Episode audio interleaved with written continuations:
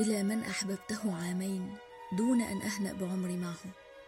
حبيبي ولو لم أقلها لك ولكني رددتها في قلبي كثيرا وقلتها لربي أكثر وألححت في الدعاء دون كلل أو ملل مني لعامين وأكثر. رجوتك أماني وملاذي ومأمني ولم أرجو أحدا بهذه الدرجة سواك. تساوت عندي درجات محبة لكل الناس إلا أنت. أيها الرجل الاستثنائي كنت أروع ضيف عابر مر بحياتي. منحتني النذير من السعادة والكثير من الطمأنينة.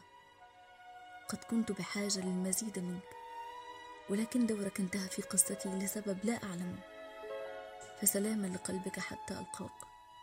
لربما تتغير الأقدار. رأفة من الله بقلبي الصادق في محبتك.